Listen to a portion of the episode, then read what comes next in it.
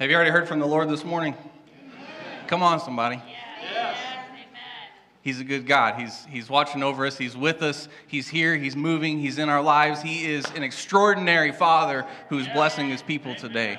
And it's, it's just a wonderful time to be alive, to be in His Word, to be part of the church. Amen? Mm. Oh, come on. You can do better than that. You're going to have to get louder today. I went to a uh, small concert Friday night over in Plainfield, and, and we uh, helped run some sound over there, and it was really loud. So you're going to have to shout loud so I can hear you, because my ears are still ringing.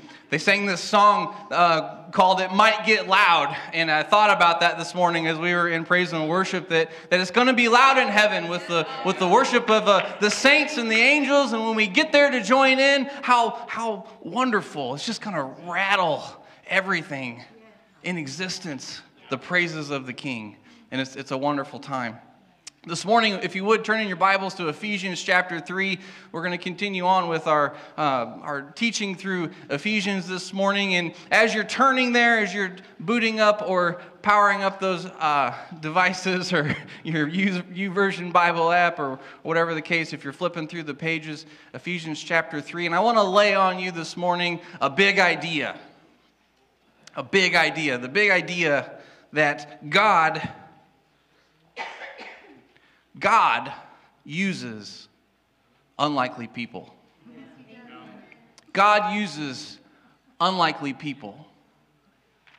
And he doesn't just use them for no reason, but he uses them to be part of his church. Yes. His church.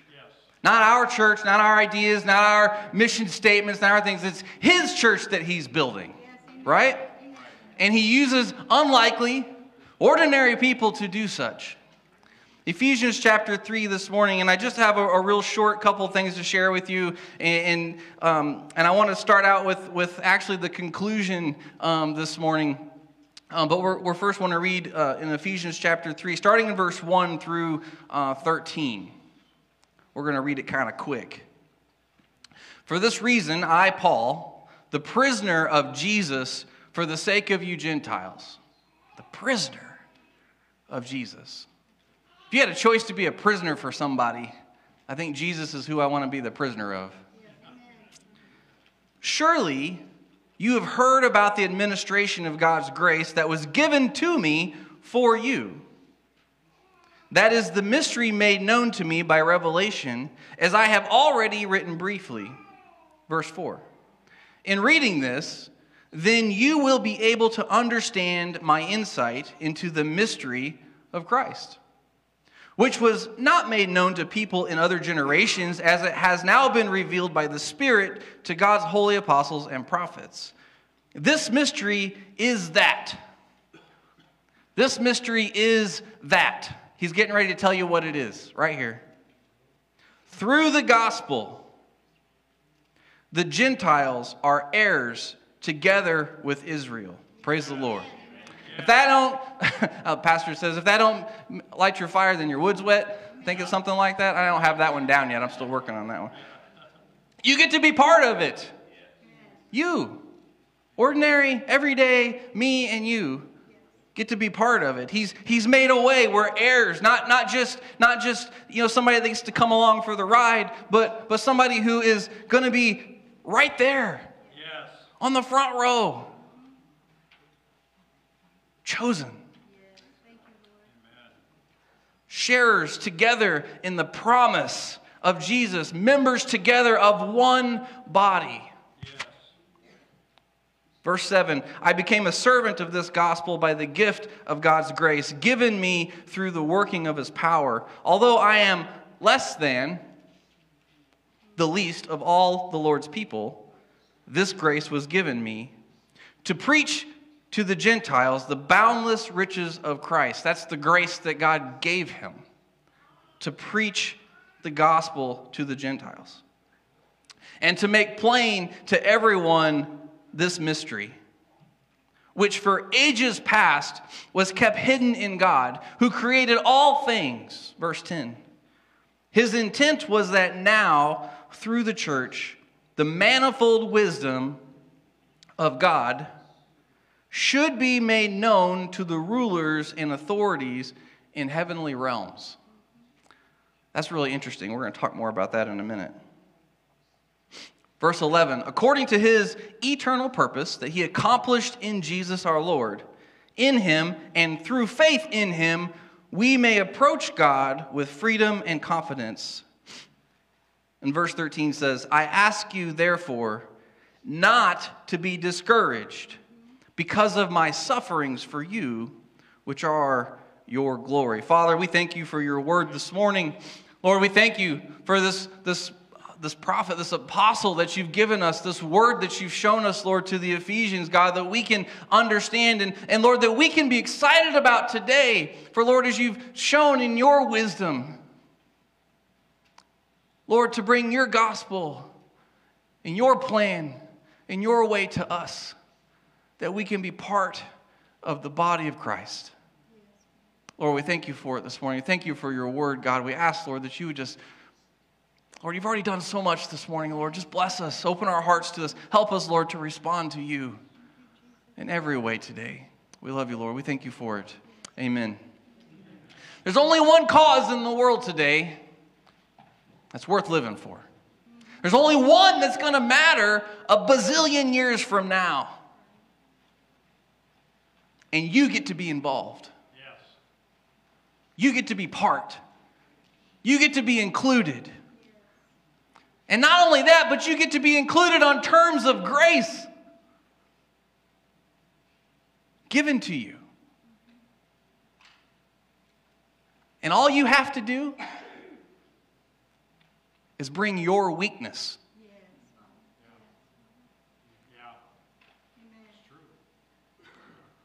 You just have to bring your weakness. Every hard thing about you, every less than thing about us. We just have to bring it to Him. Why do we pray so much in church? Why do we have this, this altar time? We're supposed to do that at the end, not during worship. Why? Bring your weakness to the Lord. Let His Holy Spirit show up in your life. Because that's what happens when you step to God's table with you, with your weakness. He brings the Holy Spirit to empower you, to, to clothe you with righteousness, and, and to put on you His mantle and His anointing that you may walk forward in boldness. Power on high to promote a kingdom that has no end.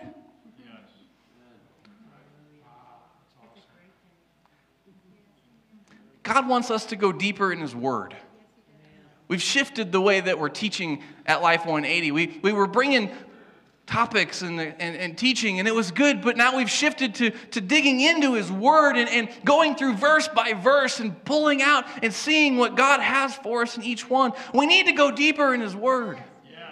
We need to go deeper into the fellowship of, of our time with the Lord and prayer meetings and showing up and being part of that. We need to be deeper in fellowship in our community with one another.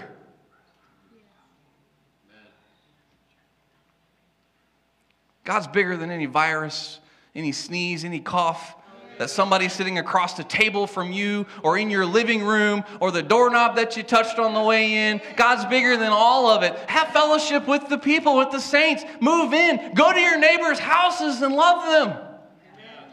It's what you've been called to do fellowship. Go deeper in that. Trust in the Lord for it. And step further into the mission of God. The mission to go and share the gospel and tell everyone to the highways and byways, under every, every hedge and above every tallest skyscraper to share his word. It's what God is calling us to be, and it's what He's called us to do as His church. And so today I want to start with the conclusion of my message and just simply ask you will you bring your weakness and be part of what God is doing? Will you play your part? And I want you to keep that question in front of you this morning as you hear His word today that God uses unlikely people we read in verses 1 through 7, I won't read them again. You can see them there in front of you in your Bible that, that Paul is writing and, and he's telling us what his plan is and how God is using him and where he sees himself in this big mystery, this big plan of the gospel that God has given him as a gift. And as he wrote this letter in Ephesians, Paul was under house arrest. He was a prisoner of Jesus, but also a prisoner of the state. And if you'd met Paul, you, you probably wouldn't have seen him as anything more than a common, ordinary prisoner awaiting his trial. You probably wouldn't have been able to pick him out from the crowd. He just looked like every other person in that place at that time. But as you read the passage, as you go through his words, you see that Paul understands that it doesn't matter what he looks like and who he is. He understands that he's bigger, he's in a, a bigger place, he's in a bigger purpose, in a bigger situation than what it just looks like. He sees himself as, as having, there in verse 2, he talks about it being a steward of God's grace, that he's part of something bigger, and he sees himself as having a God given role in making the gospel known to others. Will you bring your weakness? Will you let God use you for the bigger purpose? In a God given role. The gospel never ceased to amaze Paul. He told us in chapter 2 a couple things about it.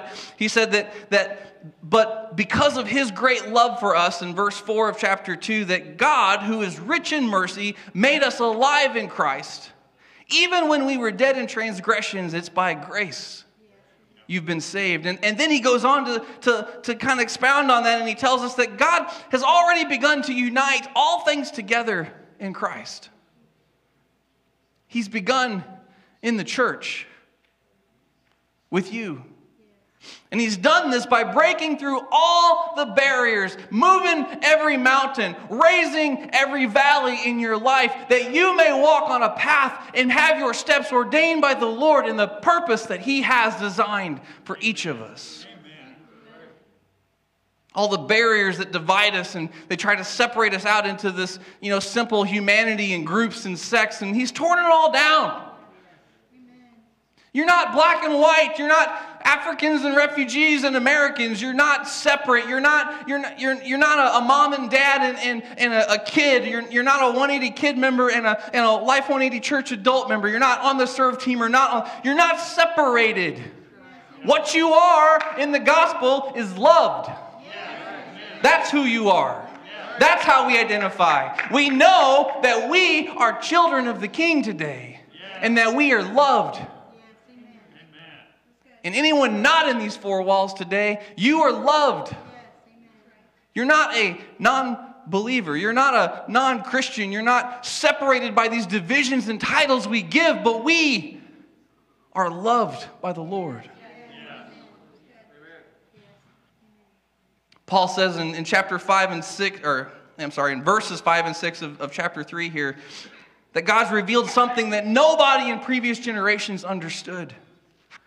They understood that Gentiles would somehow be part of this mix because God created the world and He doesn't want everything to just die and go away. He's got a plan.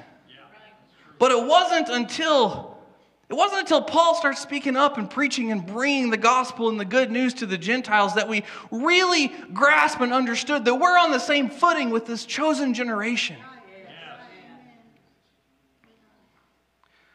In verse 6, Paul says, We're heirs together with Israel, members together of one body, sharers together in the promise of Jesus. In other words, Paul realizes he's part of something much more special, much bigger, part of a plan of God who created all things.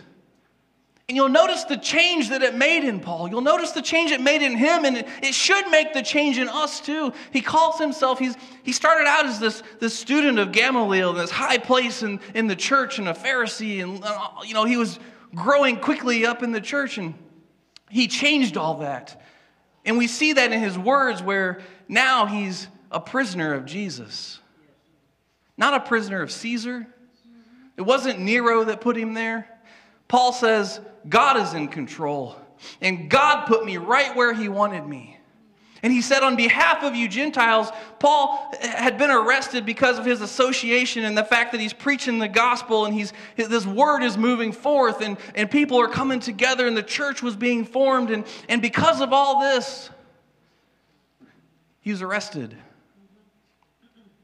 But he understood that his suffering had a purpose, it wasn't just random.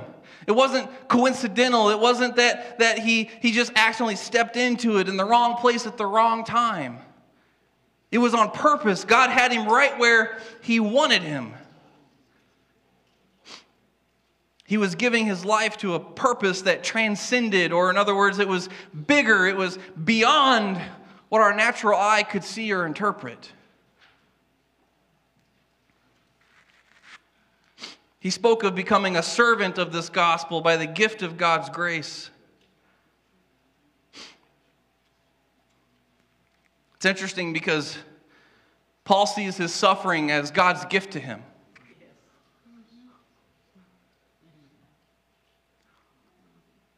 I love the worship. I'm not negating anything that we did this morning. I'm, I don't, I'm not talking.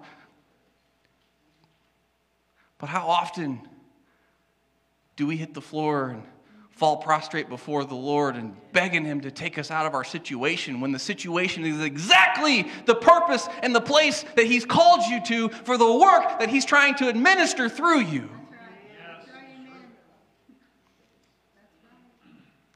As a people, we've, we've cried and we've complained and we've, we've jumped on the bandwagons and, and picked a side. Even through the recent situations in our government and in all the lands in the whole world, what, what side do you fall on? I'm losing my job. This situation has happened. I'm being forced to do this and that or the other. But you know what? Through all of it, I promise you, you've not shared your faith nearly as much as you have in the last two years. When you've had to sit before employers or neighbors or, or friends and family across the table, maybe even your children and college students, and explain why it is you believe what you believe, why it is you're doing what you're doing, and why it is you believe that God has moved you and put you in this place and has, you've never talked about it nearly as often as you have today, but yet we sit and cry and complain, Lord, remove me from this suffering, but He's got you right where He needs you today. Yeah. Your suffering is God's wisdom poured out through you. And you don't even know it, you don't even realize it.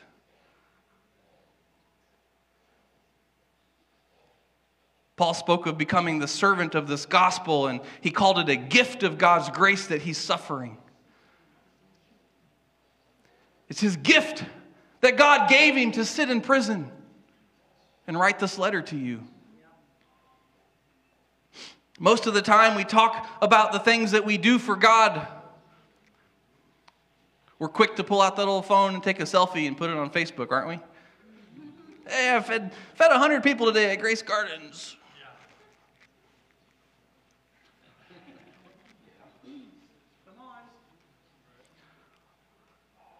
I don't think Paul posted any selfies. I don't see Paul writing about the things that he did for God or about what he did for. I see Paul in his ministry and his writing that he saw not what he did as a gift to God, but he saw that, that everything he went through was God's gift to him.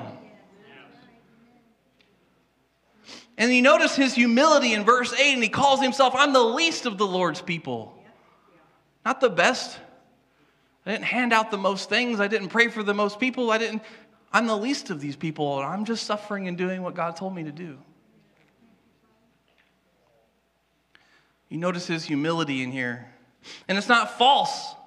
Paul knew he was in need of God's grace as much as anybody else that ever followed the Lord. And he grasped the gospel in, in his part and, and he played it and, and he had confidence and he had hope even in the middle of his trials. He knew he was part of something bigger. He, he gave, it gave him hope in the midst of all of the situations he went through. And, and, and, he had confidence in the Lord. So when he got arrested and when he was in jail and when he went through the sufferings, you know, this man got shipwrecked three times, bit by a snake when he was trying to build a fire for somebody else. He got beat, lashed, whipped, chained up, tied up, spit on, cursed at, through. He saw it all as a gift.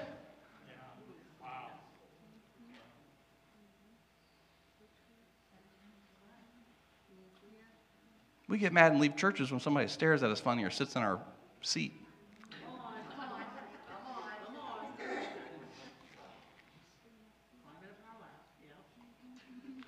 We get, we get mad and, and when our personal preferences get stepped on, when it doesn't happen the way we think it should or the way we want. Our interpretation, well, that's fear and you shouldn't be. Man, sit down. God didn't call you to be comfortable.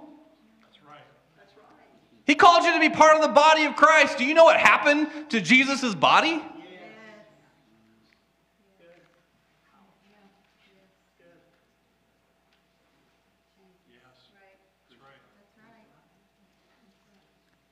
He was unrecognizable with the suffering and the beating and the torment. And it was his gift, it was his place, it was his purpose.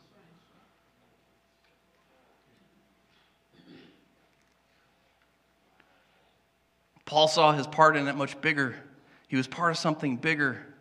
It gave him hope in the midst of everything. It gave him confidence in everything. And, and, and we all need to live for something bigger than ourselves. There's this guy named Paul David Tripp. He wrote this message. He said, There is woven inside each of us a desire for something more, a craving to be part of something bigger, greater, stronger, better.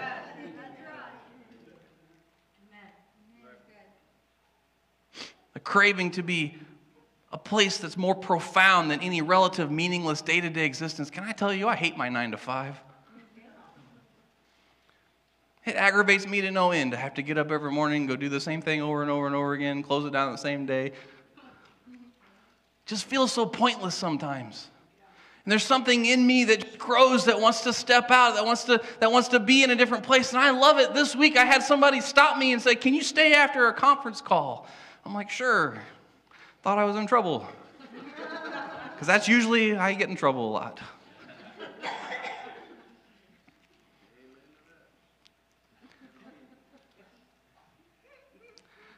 She said, You know, um, I've heard you introduce yourself to your, to your trainees, and I, I know that what's on the wall behind you in your office is your certificates for ministry. And she began to cry. And she said, I know this is not work appropriate, but I need God.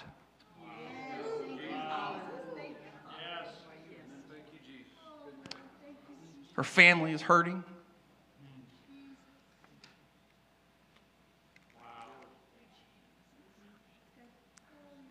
And so, in my suffering, and in my distaste for this nine to five sitting in front doing the same thing over again. God had me right where He wanted me. Yes.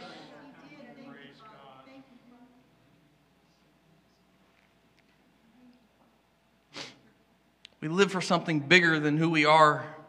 There's a longing inside of all of us to be something part of something more that's God given. And what is it? It's the gospel. It's understanding the gospel allowed Paul to see everything completely differently. The same thing happens for us. And instead of seeing ourselves as a teacher, preacher, mom, dad, whoever, I mean, you know the drill. Hi, I'm, I'm Matthew. Good to meet you. What do you do for a living? Sound familiar?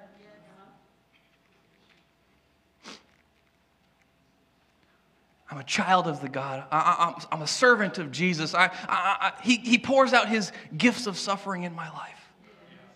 And I am loved. That's who I am.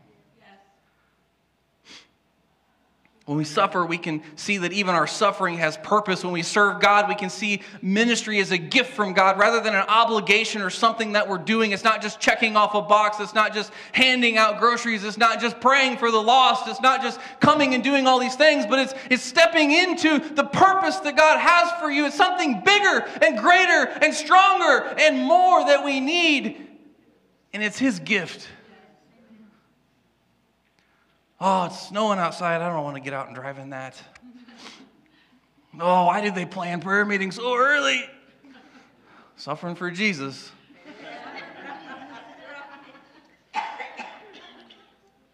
Complain about all these things, Pastor, and we don't we don't really know suffering.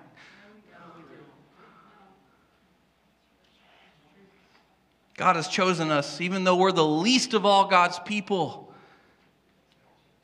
And if we understand that it's not an obligation, but it's a gift that we get to be part of, then it brings in a humility into our lives rather than fighting against the pride that we so frequently have. And we marvel that God has chosen us. And then understanding his gospel gives us the confidence we need and the hope that we need to move forward in the trials that he's bringing to us. So here's what I want you to know today you matter. You matter. You matter. Greg, you matter, man. Everywhere you go, all the places, the things that you do at work, every conference call you're on. Rebecca, you matter. Every student you run into in the hallway at, at school. Alphonse, you matter. Our family that is, that is joining us and coming together from all parts of the world, you matter. And God has a purpose for you right here, right now, right in this place.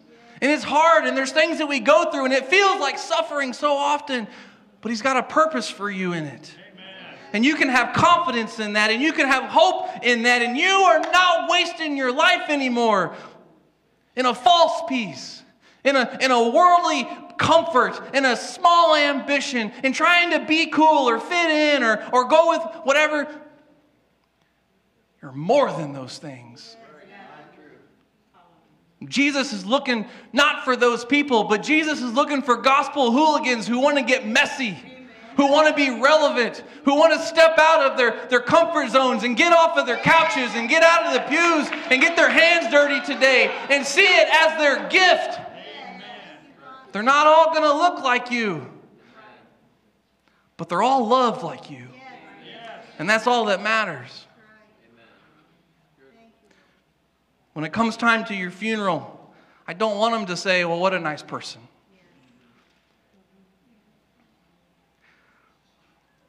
I want the room to be filled and the testimonies to come forth that his life and his words and his love help me to know Jesus.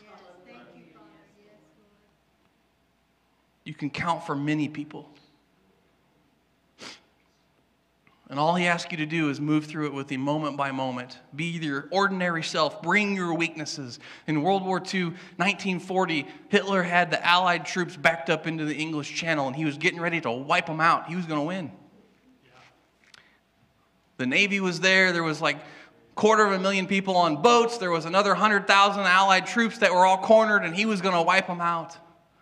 And as the fight ensued, and the sailors and naval men and people started falling into the water, one of the greatest historical naval operations that ever happened took place in 1940 in the English Channel.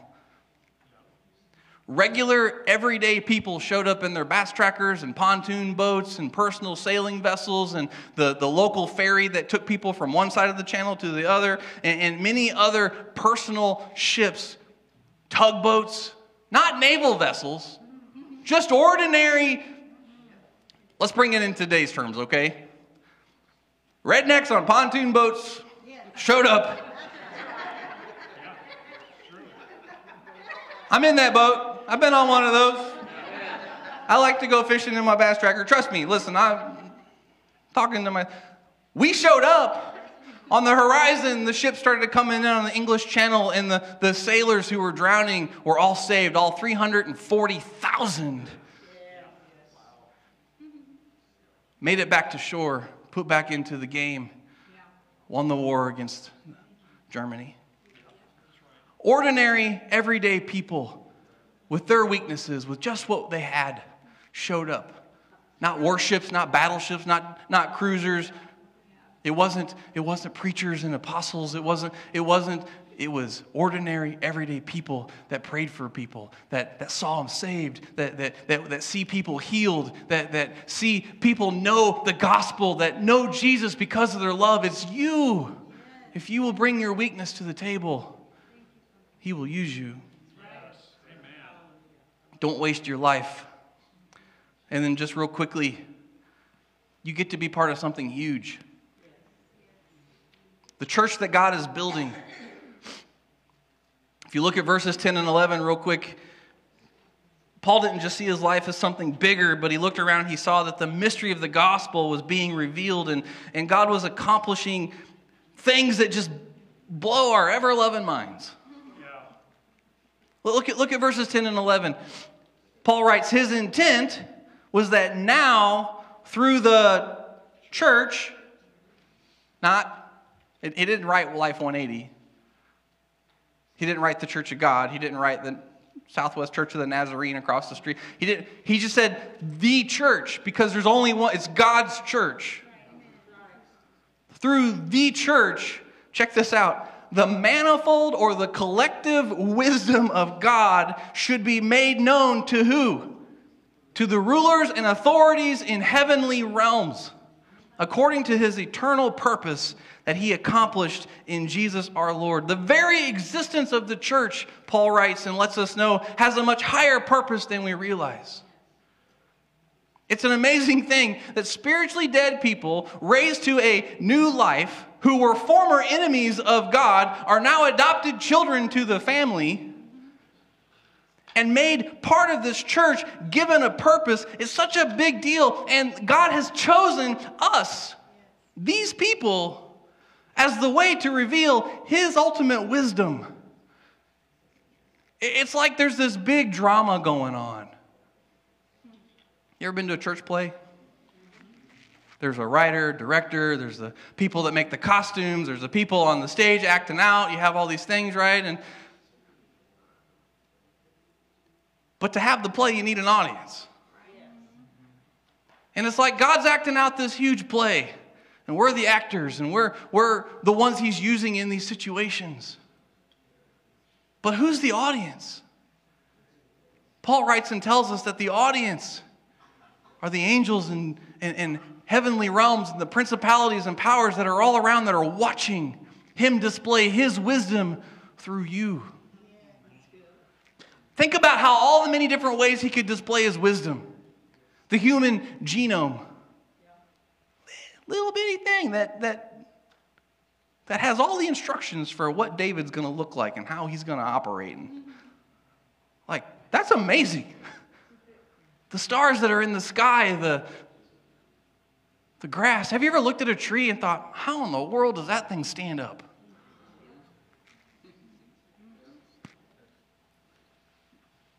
But it's us that God is choosing to reveal His ultimate wisdom to all the heavenly authorities and, and principalities, all that stuff around us.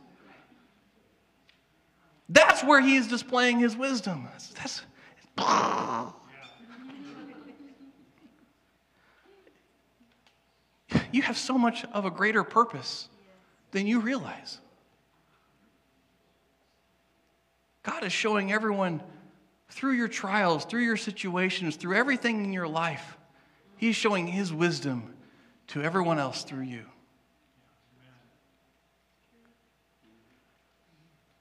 It's amazing. It's amazing. There's this guy named John Stott. He said he's, he talks about that. He says it's like this great drama that's being enacted. Some his, history is, is a theater. The world's the stage. The church members in every land are the actors. And God wrote the play and directs it, produces it, act by act, scene by scene, and the story continues to unfold throughout history. But who's the audience? And it's the cosmic intelligences, it's the principalities and powers, the heavenly places. And we're to think of them as spectators of this drama of salvation. The history of the Christian church, he says, and get this, is the graduate school for angels. You're their teachers. God's wisdom poured out through you is teaching the angels and the demons about his wisdom. Will you play your part? Will you bring your weakness and let him use you? The very existence of the church is a sign to demons that their authority's been broken that the final defeat is imminent. And that God shows through the church his purposes are being fulfilled and they're moving towards a climax. And God has chosen to display his wisdom in all dimensions through, of all things, us, his church. You know what this means, Life 180? It means that as we grow deeper in His Word, as we grow deeper in fellowship with God through prayer and through, through worship and through community, and, and, and as we go deeper in, in the Lord and in, in, in, all of the, the, the mission and, and all of the suffering and all the things that He's calling us to, that means demons are getting schooled. That means the enemy's getting his butt kicked every day because God's pouring out His wisdom through you in everything that you're doing. It's a tangible reminder to our enemy. It's a tangible reminder to the enemies that their authority is broken, that they have none, that they have no place, that Jesus is the victor, that he's overcome death, hell, and the grave, that he has put you in higher places, a bigger purpose, a more meaningful life than anything that they can throw against you. And his wisdom poured out through you shows them every day. Will you play your part? Look at verses 12 and 13 as I close.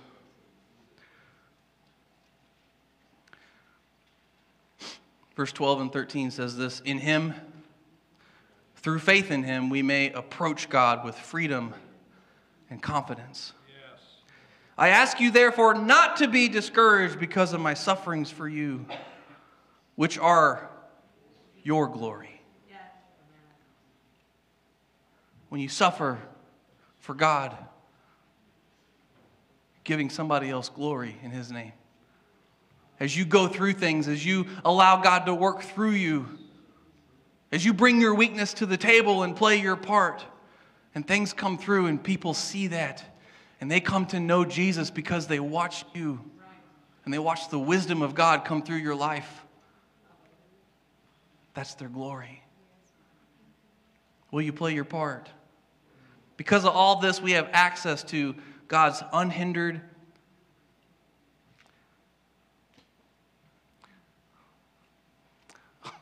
we have access to God unhindered. Somebody that we would not otherwise have or know or be close to. There's no hostile powers that keep you from it. We have assurance that our sufferings have a purpose and they're actually tied to our glory. Because God's word says He takes us from glory to glory to glory. And we can know that even though we're ordinary, our lives are part of something that is far from ordinary today. This church God's church, as He builds it, is part of His eternal purpose, a part of His eternal design that we get to be part of. And not only that, but it's going to matter not for just today, not for just until however long that dash is on the tombstone, but for all eternity.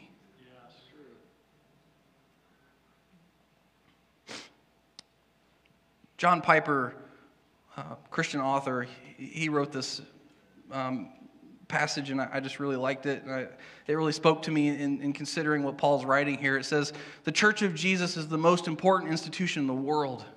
The assembly of the redeemed, the company of the saints, the children of God are more significant in world history than any other group, organization, or nation.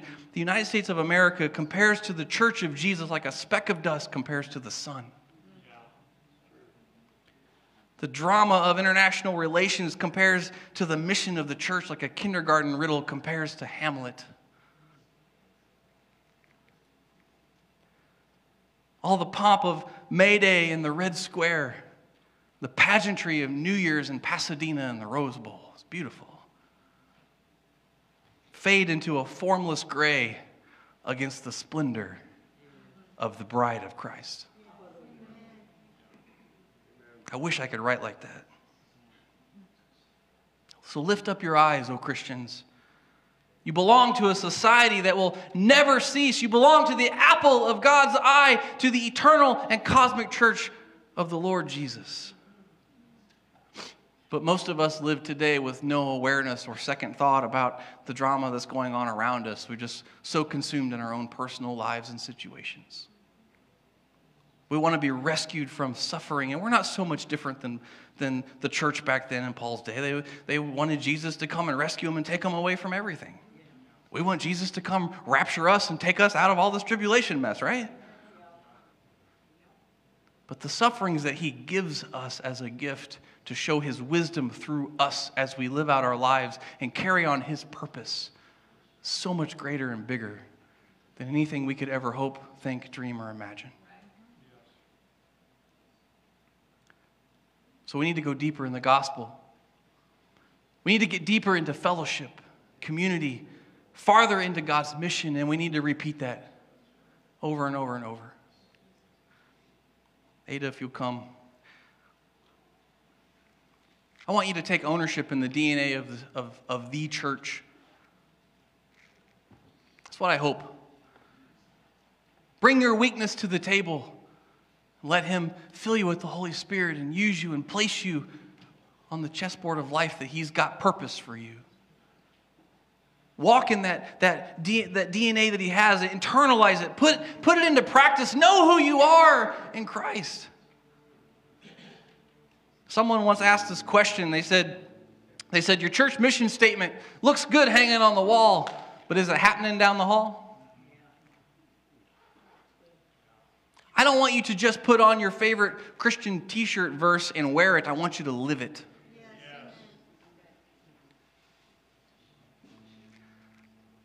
And if you drive like me, don't have bumper stickers on your car like I don't.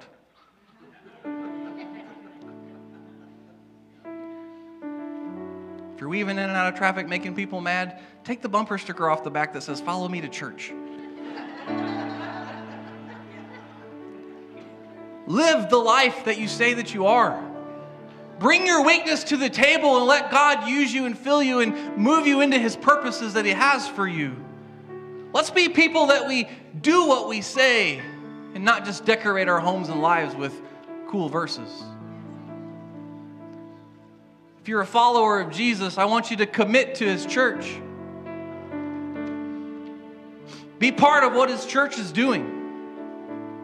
Bring your weakness to the table, and Jesus will bring His Spirit to you, and, and you'll walk away clothed with power from on high to go and promote a kingdom to know that has no end, to walk in a gospel of confidence and hope and faith, to show His wisdom to all your coworkers and neighbors and friends and teachers and family, that they may know Jesus and it be to their glory. Commit to a life of studying His Word Commit to a life of prayer and fellowship with God and with your neighbors. Commit to a life of sacrifice, of suffering, and of worship unto the Lord. And today I want to close with Would you believe? Would you just simply believe that there's something going on bigger than you? You and I, we're together. It's not because we're anything special. We're just ordinary people.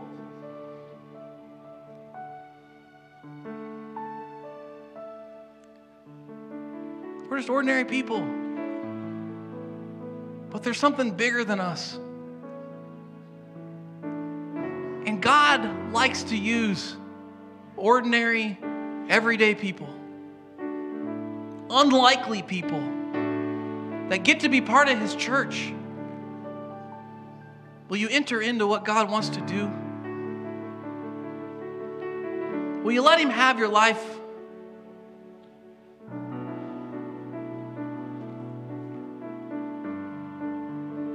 Are you willing to walk in weakness and obedience? And suffering.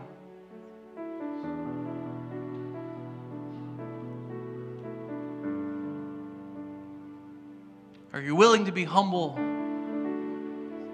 before God Almighty.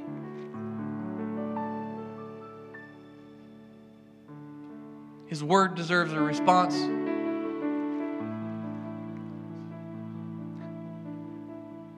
We're so used to church with, you know, pastors at the end of their sermon say, Now everybody bow your heads and close your eyes.